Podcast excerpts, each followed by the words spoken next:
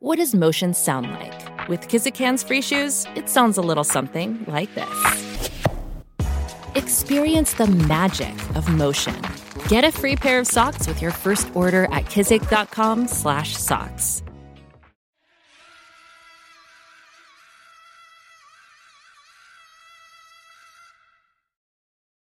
Ray Liotta scored big when he was cast in the lead role in Martin Scorsese's Goodfellas, the mob movie classic which also starred Robert De Niro and Joe Pesci. Even almost 30 years later, Goodfellas is still Liotta's most celebrated work. That's not to say he's been a one hit wonder. Liotta has been in the likes of Hannibal, Killing Them Softly, Narc, Copland, The Iceman, and has recently enjoyed a celebrated role in Netflix's Marriage Story.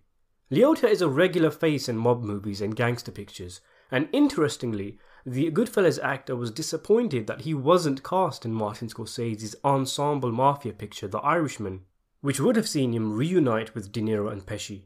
I've talked about this before and will link the videos at the end of this one. In a recent interview, Liotta spoke about his career.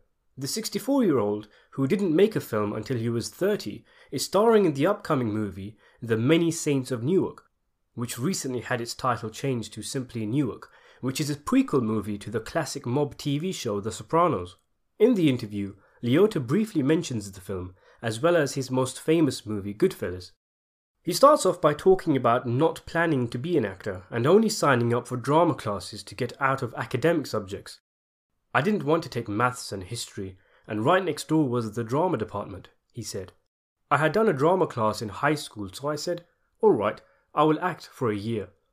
Liotta, of course, ended up acting for much longer than a year, making an entire career out of it.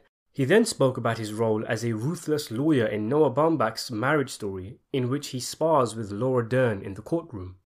I've played doctors and baseball players and bad cops and good cops, but to play a lawyer was really interesting, especially a lawyer who was really good at what he did. I find it really interesting when you are really trying to manipulate people but by using the truth. It's Noah, it's all his writing. He's one of those directors, you have to say every single thing, you have to dot every I and cross every T. What he wrote is that she volleys and I volley.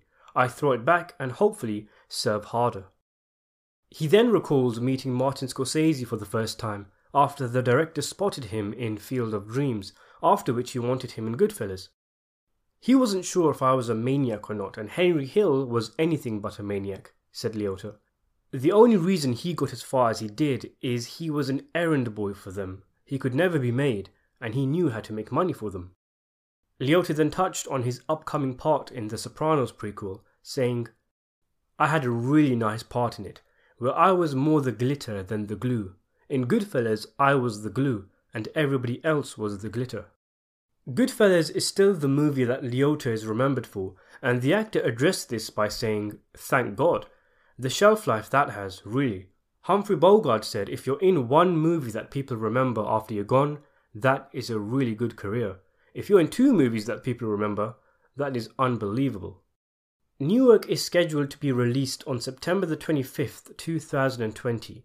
Thanks for watching.